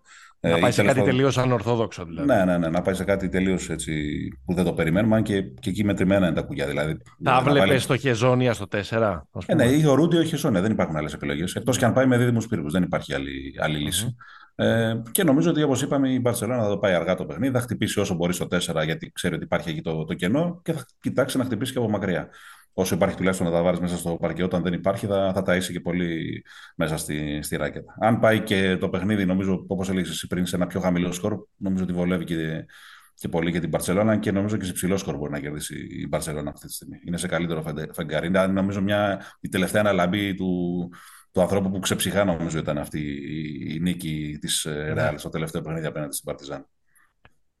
Μάλιστα. Ε, παίχτης κλειδί, στατιστικό κλειδί. Δημήτρη. Ε, ο παίκτη κλειδί είναι ο Μύρωτης, παιδιά. Δηλαδή είναι όλα στρωμένα να πάει να βάλει 30 πόντους. Δηλαδή δεν, ε, δεν βρίσκω άλλο. Εννοώ τώρα από, από αυτούς που μου έρχονται τώρα στο μυαλό. Έτσι, Πάντως κα- εντάξει και κατευθείαν. πέρυσι να του το δώσουμε, ας πούμε, ότι στον ημιτελικό έχει 26-12. Εντάξει, ξύπνησε κάποια στιγμή. εντάξει. ναι. Εντάξει τώρα. Εγώ θα πω χεζόνια από την άλλη πλευρά. Να σου πω την Μμμ. αλήθεια. Και Ζώνια γιατί- τον βλέπω, τον βλέπω για τραγικό ήρωα, να ξέρετε, της βραδιάς. τραγικό ήρωα της βραδιάς. Γιατί θα αναγκαστεί να παίξει πολύ στο 4. Αν είναι στη βραδιά του, τέλος πάντων, αν δεν χάσει το μυαλό του, μπορεί να κάνει ζημιά στον μύρο της, γιατί δεν ταιριάζουν καθόλου σωματοδομικά, να το πω έτσι. Μπορεί να τον τρέξει, μπορεί να τον, Και τον εντάξει, θα τον παίξει να, ένας να τον παίξει από μακριά. Ναι, Θα τον ένας παίξει στα εναντίον πόδια ενός. που λένε και κάποιοι. Ακριβώς, Ε, ακριβώς. Θα Αυτό. τον παίξει στα πόδια και θα κάνει step back τρίποντο ο κουτός. Αντί να τον Ναι, πάρει. ναι, ναι, ναι. Ε, νομίζω κάτι τέτοιο, κάτι τέτοιο περίμενα. Δεν ξέρω, δεν ξέρω αυτό που λέγε και πριν ο, ο, και ο Παναγιώτης και ο Δημήτρης σε μια έτσι, αποστροφή. Δεν ξέρω πόσο τελικά το γεγονός ότι παίζουν μεταξύ τους αυτοί στον ημιτελικό θα τους κάνει σε όποιον κερδίσει κακό ενόψει του τελικού. Γιατί η ιστορία έχει Έδοξε δείξει ότι- ημέρε Τελαβίβ και Σαραγώσα, ε. Ναι, αλλά όχι Βερολίνου, έτσι, για να τα λέμε Αυτό. κιόλα. Ε, στο παρελθόν δεν τους έχει πάει πολύ καλά και των δύο. Ναι. Έτσι. Ε, Πέρσι, ας πούμε, εντάξει, υπήρχε αυτό το, το mindfuck που έπαθε ο Λάσο ή τέλος πάντων οι συνεργάτες του στο τέλος. Mind fart ήταν αυτό, κλασικό. Ναι. Brain fart. Brain fart. Όπως θε. Brain fart, ναι, ναι. Σωστό, σωστό, σωστό. Αυτό. Ε, κάτσε, πότε έχουν, ξα... έχουν ξαναπέξει σε ημιτελικό Έχουν παίξει ε, τρεις φορές στο στη δεκαετία. Παρίσι; Που τους είχαν κερδίσει 160, τι ήταν αυτό, πότε, Ναι, το ναι, 15. ναι. Ε, έχουν, Στο- έχουν παίξει στο Παρίσι. Στο, Παρίσι. στο Μιλάνο πρέπει να έχουν παίξει, Στο νομίζω. Μιλάνο. Ναι, Στο, στο Final Four με την Μακάμπη. στο, Ναι, ναι, στο με τον Μιλάνο το Παπα-Νικολάου. 160 στο- πόσο έχει έρθει αυτό. Ναι, ναι, ναι. Κάτι τέτοιο, πολλά με λίγα και στο τελικό εποπία ε, Μεγάλος. Ράις. Ταϊρής Ράις. Ναι. Μάλιστα, άρα ε, η ερώ- στην ερώτηση ποιος θα κερδίσει έχετε απαντήσει ήδη. Ε, ναι, Μπαρσελόνα πιστεύω. Μπαρσελόνα. Ο Πεδομήτρης το είπε ξεκάθαρα και εκείνο. Ναι, ρε. Και εγώ έτσι νομίζω. Ε, νομίζω ότι και σε- δεν έχουμε μια, ισχυ- μια δυνατή σειρά για να μας το πιστοποιήσει και αυτό ενδεχομένως να είναι και κακό για την Μπάρτσα ότι εντάξει δεν ζορίστηκε, δεν πάρου το καπνίστηκε δηλαδή για να περάσει Ναι, ε, ναι, ναι. τη Ζάλγκυρης αλλά τον τελευταίο καιρό παίζει σαν να είναι η καλύτερη ομάδα στην Ευρώπη. Ναι, και νομίζω ότι δεν έχει και τη στάμπα του απόλυτου φαβορή που τους έκανε κακό πέρσι. Ναι. Έτσι, δηλαδή, νομίζω ότι υπάρχει λίγο λιγότερη πίεση. Όχι ότι δεν υπάρχει πίεση. Εντάξει, όταν ακούει ο Έχει κάνει Σάρας και ότι, μια... Ναι. ότι αν δεν το πάρεις, φεύγεις και αν το πάρεις ακόμα μπορεί να φύγεις, είναι μια πίεση. Έτσι. Έχει κάνει και κανένα δύο εμφατικές νίκες. Βλέπει πώς πέρασε το Βελιγράδι και τα λοιπά. Ναι, που ναι, ναι. Έτσι έχουν δείξει ότι είναι. Όχι, σε ρε, είναι καλό- καλά η Μπαρσελόνα. σε Είναι Και καλό- ναι. το, και το μπάσκετ του Σάρας μπορεί να μην είναι πολύ ελκ- ελκυστικό, σε καμ... ίσως και καθόλου, αλλά σε Final Four νομίζω ότι ίσως και να ταιριάζει περισσότερο από όλες τις ομάδες που παίζουν τώρα εκεί πέρα. Μμμ. Έτσι, στο στυλ του μπάσκετ, δηλαδή, ξέρεις, άμυνα, χαμηλός Εντάξει, σκόρα, εγώ νομ- απόλυτος έλεγχος κτλ.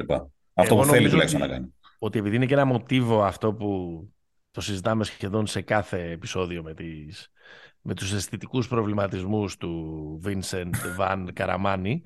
Ε, Όχι, θα παίζουμε με Νομίζω- τις ταλίκες μέσα στη, μες στη νομίζω, ρακέτα. ότι, νομίζω ότι ο, ο, ο Σάρας, επειδή λίγο πολύ ξέρει ότι θα φτάσει μέχρι εκεί, μέχρι Ναι. το Final Four, γι' αυτό παίζει έτσι.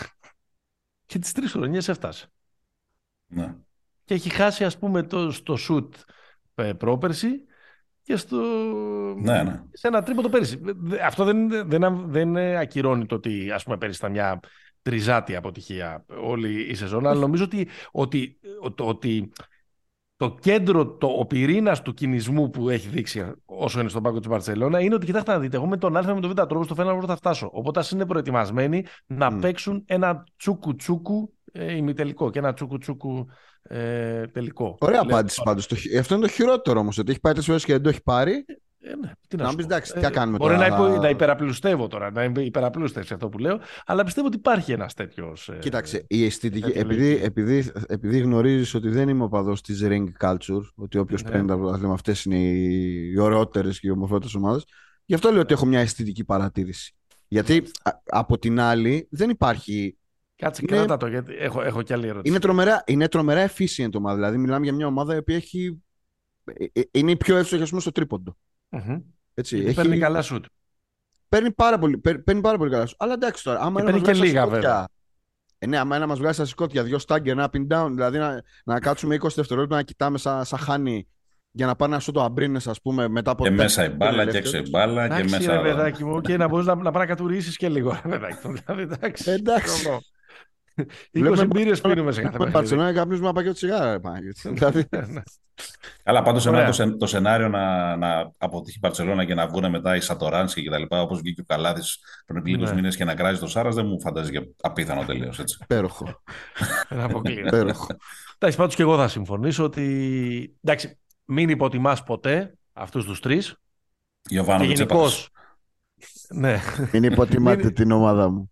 Όχι, μην υποτιμάς ποτέ το Ρούντι, το Γιούλ, το αυτό. Την τρίτη ηλικία. Την τρίτη ηλικία. Ναι, Την Και τον ηλικία Κοζέρ, του. ε, βάζω παιδιά. Και δεν τον ξέρω Κοζέρ αν και είναι σε θέση γενικώ, να ρε παιδί μου. παίξει.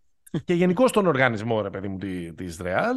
Ναι, ρε, Lakers. Αλλά μοιάζει να είναι καλύτερη η Ρέμισε με του Lakers. Μοιάζει να είναι καλύτερη Lakers της η, Ευρώπης. η Real τώρα. Ε, μ, αν περάσει ο Ολυμπιακός, ποιον θα θέλατε απέναντι του; Ποιον θα ήθελε απέναντι του; Καλύτερα. Ποιον θα προτιμούσε; Άνευ σταθεί μια τέτοια κουβέντα. Ξεκάθαρα ρεάλ θα πω εγώ. Ναι, ναι, ρε. Ναι. Και εγώ. Και εγώ νομίζω ότι. Και Οι δεν αντέχουν απόλυτες- κιόλας. Δεύτερο παιχνίδι σε ρί τα, τα γερόντια και οι ταλαιπωρημένοι από τραυματισμούς και όλα αυτά θα, θα είναι ζώρικο για τη Ρεάλ. Οπότε νομίζω ότι ξεκάθαρα Ρεάλ. Από το Ισπανικό ζευγάρι, Τι προτιμά, ναι, ο νικητής; ναι. Προφανώς προτιμάνε τη Μονακό, Ε, υποθέτω. ναι, ρε. Ε, ναι. Ναι, ναι, νομίζω ξεκάθαρα. Ε, εκτός να λειτουργήσει αυτό με το κίνητρο που λέγαμε ε, ε, πιο πριν. Ε, νομίζω ότι και εκεί είναι ξεκάθαρη η απάντηση. Θέλω να μου δώσετε ποιος θα είναι ο MVP κάθε ομάδα σε περίπτωση που πάρει το, το κύπελο. Όσες πιθανότητες και αν έχει.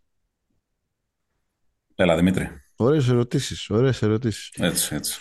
Αλέφαντος αυτό, έτσι. Ωραίες ερωτήσεις. Ναι, Έτσι. ναι. Λοιπόν, του... του Ολυμπιακού νομίζω θα είναι ο Σλούκι. Δηλαδή για να το πάρει ο Ολυμπιακός φαντάζομαι ότι θα κάνει δύο επί, θα κάνει το Rivers. Ε, για τη Μονακό Killer Mike, μη λέμε τα αυτονόητα. Α, Βέβαια και ο Lloyd πιστεύω ότι έχει πιθανότητες. Μμμ. Είναι Ως outsider, ναι. ναι. Ε, Μπάρτσα, εντάξει, ο Μαυροβούνιος Μουγκός. Με ισχυρή υποψηφιότητα και Λαπροβίτολα εδώ πέρα. Μμ. Και για τη Ρεάλ ο Φαμπιάν Κοζέρ. Να μην το ξαναπώ. Αν, να το, πα- αν, αν, αν να το πάρει η Ρεάλ θα κάνει, θα κάνει δύο βράδια ο Φαμπιάν Κοζέρ που θα βάλει έξι τρίποντα σε κάθε μάτς. Ξεκαθάρα. Δηλαδή αν το έπαιρνε πέρσι η Ρεάλ, ποιος θα ήταν ο MVP. Δεν θυμάμαι τι έκανε ο Κοζέρ στον τελικό. Θυμάμαι μόνο τον Όχι, ημιτελικό. δεν θυμάμαι γιατί στον τελικό θα βάλει 30 Ε, εντάξει. πόντους, ναι. Με τον Ντόντσιτς του το είχαν κλέψει πάντως, έτσι. Όταν το πήρε ο Ντόντσιτς στον Κοζέρ το MVP. Για να τα λέμε κιόλας. Ε, έτσι. ναι, ναι, Σωστό, ναι, ναι. Σωστό, σωστό. Μα το, έχει- νομίζω ο Ντόντσιτς το έχει γράψει. στο Twitter. Ότι Αλλά πρέπει έπρεπε να πάρει βγάλουν στο το MVP. 18χρονο παιδί θαύμα τότε. Δεν Ναι, γίνεται. ναι, ναι, εντάξει. Κοίτα, εγώ θα πω από τον Ολυμπιακό, ε, θα πω το walk-up. Νομίζω ότι θα είναι πολύ καθοριστικός και στα δύο παιχνίδια. Θα έχει πολλή δουλειά. Και ίσως αθόρυβη βέβαια, αλλά νομίζω ότι επειδή ο κόσμος μπορεί να εκτιμήσει, θα το καταλάβει και μπορεί να τον Α, ανταμείψει. Και... Άρα εσύ βλέπεις ότι αν το πάρει ο Ολυμπιακός θα πάρει το MVP ο Βεζέγκοφ ή ο Σλούκι, αλλά ο πραγματικός MVP θα είναι ο, θα είναι ο Γόκαπ. Ναι, ναι, ναι, ναι, ναι. Εντάξει, εγώ γενικά τα rating, τα, τα ranking τέλος πάντων για να το πω έτσι, δεν τα πολύ πιστεύω. Ναι. Προτιμώ να, να τα βλέπω λίγο γενικότερα τα πράγματα. Ε, από την ε, Μονακό, εγώ πιστεύω ότι πολύ καθοριστικός μπορεί να είναι ο Κόμπο, ο οποίος φέτος παίζει και με αρκετή ωριμότητα, ειδικά από ένα σημείο τη σεζόν και μετά. Για την Παρσελώνα θα πω Λαπροβίτολα. Θα συμφωνήσω εν μέρει με τον Δημήτρη που είπε μη ρωτήσει και δεύτερο το Λαπροβίτολα, γιατί νομίζω ότι μπορεί στην καλή του βραδιά να, να πάρει ένα παιχνίδι μόνος του. Και από τη Real νομίζω ότι θα είναι πολύ σημαντικό για τη Real να παίξει καλά ο Μους, ο οποίος δεν ήταν καλός στα playoff. Οπότε Ναι, νομίζω σωστά. ότι είναι ευκαιρία να. Και δεν τον αναφέραμε και καθόλου. Ναι. Και αν Έχεις παίξει δίκιο. καλά στα playoff, στα, στα, στο Final Four, μπορεί να είναι και καθοριστικός. Γιατί Έχεις είναι πολύ παίκτης δίκιο ότι top μπορεί να, είναι five. X, μπορεί να είναι X factor ο, ο Μούσα. Δηλαδή μπορεί Ναι. να, κάνει, δι- να κάνει ένα τρομερό μάτσα πούμε, στο, στον ημιτελικό και να δώσει αυτό το, αυτό το έξτρα κανονάκι που φαίνεται να λείπει στη Real. Εγώ, παιδιά, θα πάω παραδοσιακά και με ασφάλεια. Πιστεύω ότι το, αν το πάρει κάθε ομάδα, ο MVP δύσκολα δεν θα έχει το όνομα Βεζένκοφ, James, Ταβάρες ή Μυρότιτς. στο, στο τέλος. Άσχετα ποιος θα είναι ο κρυφός ή ο πραγματικός και, και τα λοιπά. Εμπορικά δηλαδή, εμπορικά. Εμπορικά, εμπορικά. Να πουλήσουμε φανέλες. Ε, ναι, ακριβώς. Τι. Α, σας έχω, ε, έτσι για να κλείσουμε και μετά ίσως πούμε και μισή κουβέντα για το NBA γιατί δεν κρατιέται ο, ο φίλος μας ο Ρουί Χατσιμούρα από, το, από, τους, από τους αμπελόκηπους. Ε, σας έχω έτσι πέντε, πέντε ιστορίες ρε παιδί μου, πέντε narratives ε, που περιμένουμε να δούμε στο Final Four. Εντάξει, τα έχω κάνει και λίγο κάθε υπερβολή. Θέλω να μου πείτε ποιο βλέπετε να συμβαίνει, ποιο θα θέλατε να, να συμβεί. Σας, σας δίνω εγώ πέντε ενδεχόμενα και σας ακούω να μιλάμε. Πρώτο, πρώτο narrative, πιθανό. Σάζα Βεζέγκοφ κάνει δύο μάτς, βάζει συνολικά 51 πόντους, με 9 στα 13 τρίποδα και στα δύο παιχνίδια. 51, όχι 50 έτσι. Βγαίνει πρωταθλητής, βγαίνει MVP, τα έχει πάρει όλα και τα έχει σηκώσει και εμείς σας πω σηκώνεται και φεύγει και πάει και κατευθείαν Σακραμέντο. Δεν γυρίζει καν στην Ελλάδα. Δεν παίζει τελικούς Α1. Ναι, λέει, εγώ λέει τη δουλειά μου την έκανα εδώ πέρα. Πρώτο. Δεύτερο narrative. Mike James, μεστό. Παίζει σωστά, παίζει όπως πρέπει. Δεν ε, γίνεται Dr. Mike και Mr. James όπως τον έχουμε δει πολλές φορές. Οδηγεί την ε, Μονακό από τη θέση του απόλυτο outsider στο να σηκώσει το, ε, το κύπελο, χαμός, φωταγωγείται το Μοντεκάρλο, πάει πάνω στο βάθρο να πάρει το κύπελο, κάνει FaceTime στον Bacon, παίζει τίποτα για σήμερα το βράδυ. Sorry, Ντουράν θα έρθει τελικά στο Final Four. Ισχύει Δεν αυτό. ξέρω. Ε, γιατί έχει να παίξει, μήπως. Ναι, Μμ, ξέρω Για εγώ. μπάνιο είναι. Δεν ξέρω μήπως διαπραγματεύεται αυτή τη στιγμή την ανταλλαγή τους στους, στους Denver Nuggets, οπότε ίσως να μην... ε, Τα μάταρε hater. Λοιπόν, τρίτο σενάριο. Σάρας φτάνει στην πηγή, πίνει νερό στην τρίτη του χρονιά, την κρίσιμη στιγμή. Πώς φώναξε ο... πότε ήταν; Ο Αντρέας Τιμιμή. Ο Τσαρτσαρίς είχε φωνάξει το Διαμαντίδη και τον Μπατίστ. Σε ποιο ήταν, σε ποιο Final Four; Ναι, ναι, ναι. Στο, στη- στο Βερολίνο. Στο, ναι, ο ναι, Αλβέρτης. Ο Αλβέρτης Ναι. που τους είχε φωνάξει. Ναι, ναι. Ε, εκείνος εκείνη τη στιγμή φωνάζει μαζί τον Αργύρι Πεδουλάκη. κάθονται, πάνω, κάθονται πάνω στο βάθρο και σηκώνει το κύπελο φορώντας t-shirt Thoughtful Basketball. Ωραίο. Ωραίο. Τέταρτο narrative, Γιουλ Τσάτσο Ρούντι προκαλούν tweet Γκάρι Λίνεκερ με τα γνωστά. Η Ευρωλίγκα είναι μια διοργάνωση στην οποία παίζουν κτλ. Και, και, και στο τέλος κερδίζει η Αγία Τριάδα. Και πέμπτο narrative, να μην πω λόγο, θα δούμε κάποια στιγμή έναν που δεν συμμετέχει στο Final Four, το Ζέλικο Μπράντοβιτς, με το μελιτζανί του ε, γνωστό νευριασμένο ύφος, να αναρωτιέται όπως μια ψυχή κάποτε γιατί δεν βγαίνει ο Γιαμπουσέλης στο τηλέφωνο. Που πήγαν και το κάναν ροντέο και μου ε, απέτρεψαν μια, ίσως την απόλυτη εποπτεία της καριέρας μου να το έπαιρνα με το Γιάμ Μάνταρ το ευρωπαϊκό. Ακούω τις σκέψεις σας. Τι θα θέλατε, τι βλέπετε να γίνεται; Κοίτα, τα δύο πρώτα είναι τα πιο ρεαλιστικά, έτσι. Τα άλλα είναι λίγο... Κοίτα, η αλήθεια είναι, sorry, ότι το. Να tweet- βγουν και να διαλύσουν το Κάουνας, ο Το Μάικ tweet- Τζέιμς με τον Μπέικον. Μίλαγε. το tweet Γκάριν Λίνεκερ έγινε. Έχει γίνει. Νομίζω ε, το έβγαλε η FIBA μετά το match. Ότι το Η μπάσκετ είναι Ισπανία. άθλημα που στο τέλος κερδίζουν οι Ισπανοί.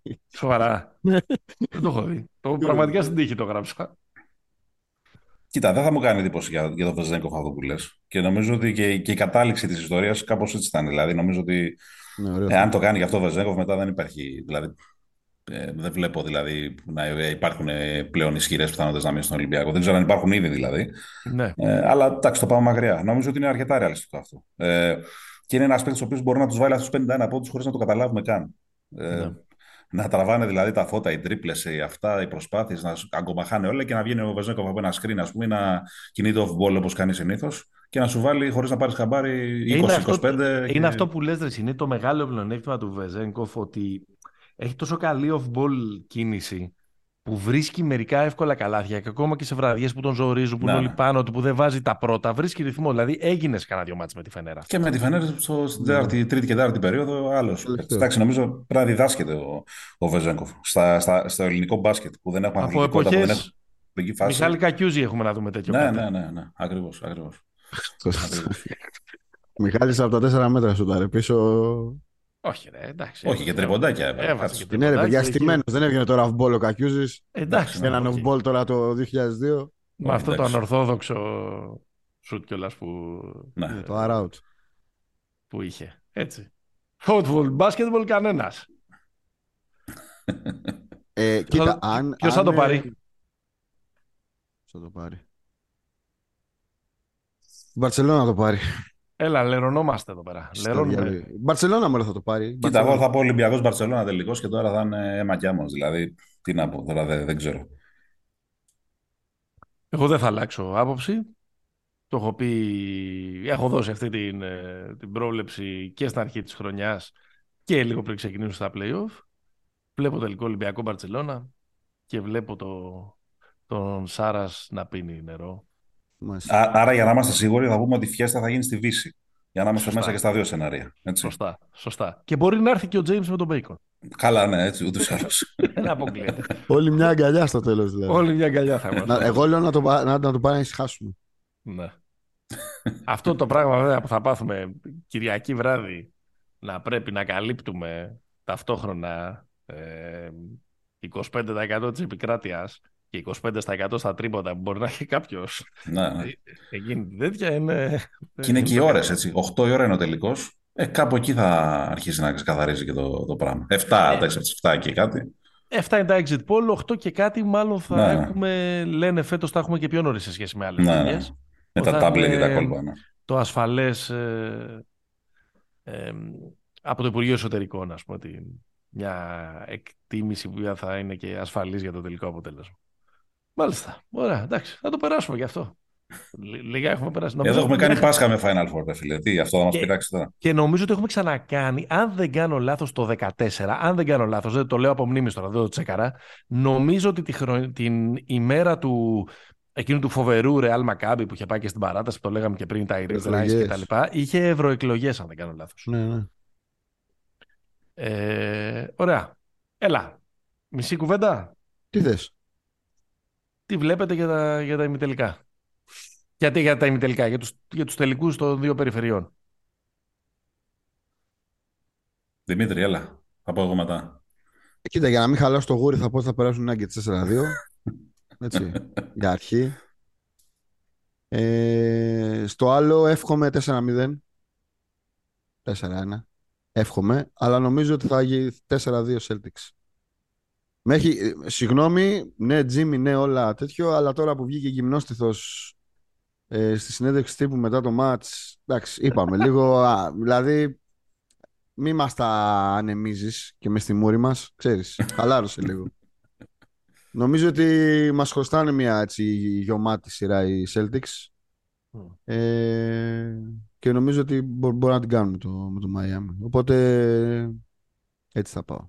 Η αλήθεια είναι ότι οι Celtics Lakers ήταν ο τελικός, έτσι το έχετε καταλάβει. Νομίζω το έχετε, νομίζω το έχετε καταλάβει ότι η Λίγκα σπρώχνει προς αυτή την κατεύθυνση. Ε, ναι. έτσι, Πώς τα εύχεται, δεν κατάφερες λέω τίποτα και- παραπάνω. Πώς τα κατάφερες και είπες ότι θα περάσουν και οι τέσσερις; Τρεις είπα θα περάσουν. Α, Όχι ρε, είπα θα, κάνω, είπα, θα κρατήσω Για το γούρι, για το γούρι το το πω. γούρι, αλλά εντάξει τώρα, άμα είναι καλά ο ψηλός... Ρόμπο, εσύ τι είσαι στο NBA, τι υποστηρίζεις; Εγώ είμαι Spurs, αλλά όχι από εποχή Έτσι. Ο Duncan. άνθρωπος, ο Εγώ έχω άνθρωπος γίνει είναι στον τόσο Elliot. συμπαίχτη- Εγώ έχω γίνει ναι, από Σόνι Έλιοτ Βίλιν Νέγκρο επειδή γούσταρα πολύ Ρόμπινσον στα, στα νιάτα. Ξέρεις, έτσι. Α, έτσι έγινα και μετά Το είχαμε τις παππούκο. χρυσές εποχές. Avery Τώρα ήρθαμε- Jo- Avery Johnson και Ναι, ναι, τέτοια. ναι. Και τώρα Terry είμαστε στα Cummings πέτρινα- τα και πέτρινα τέτοια. χρόνια και περιμένουμε το, το Μεσσία με μπανιάμα. Μπας και μας κάτσει. Την Τρίτη δεν είναι, νομίζω τώρα αύριο μεθαύριο πότε είναι. Ναι, Η λοταρία. ναι.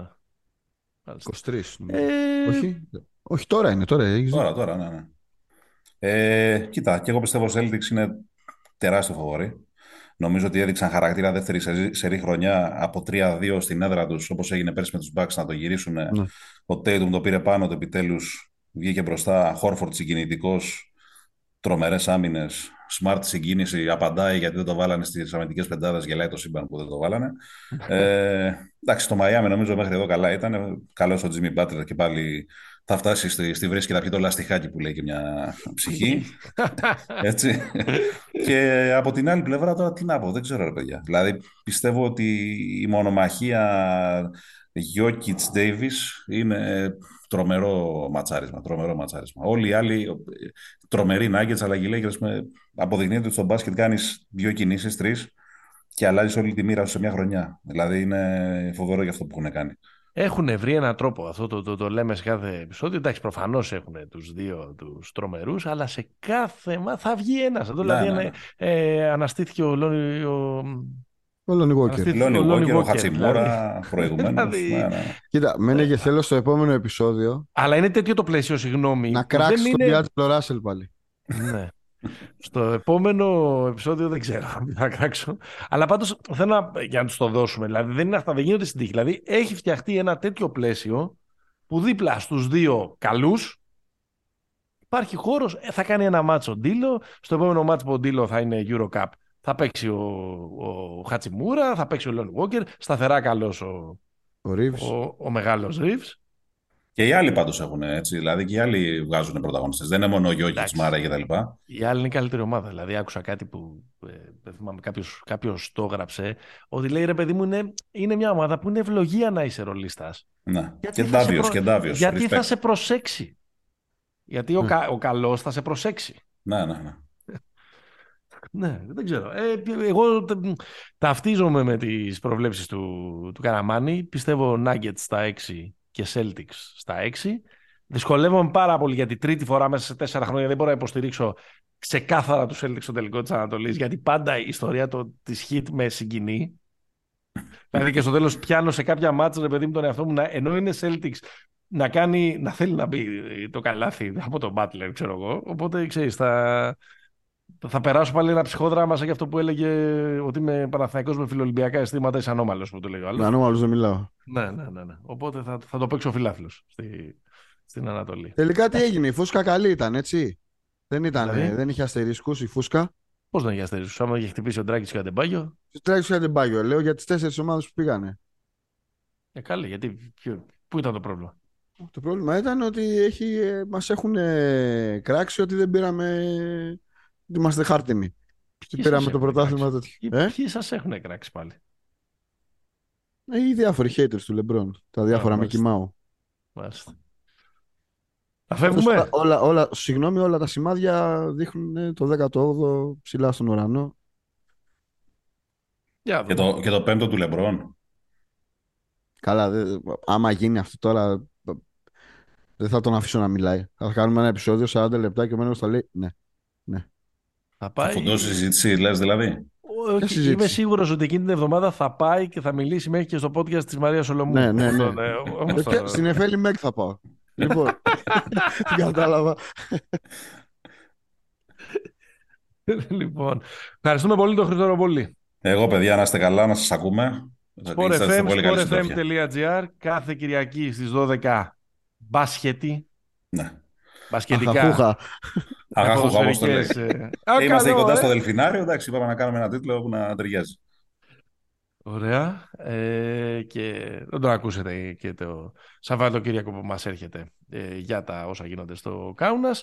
Εμείς εδώ στο πεταράδες.gr με όλες τις τελευταίες πληροφορίες, πρόγραμμα μεταδόσεων, ε, τελευταία νέα και ε, προγνωστικά και για τα μάτια του Final Four αλλά και για τα playoff του NBA που έχουν μείνει τέσσερις. Το Pick and Pop έφτασε στο εκατοστό του 11ο επεισόδιο.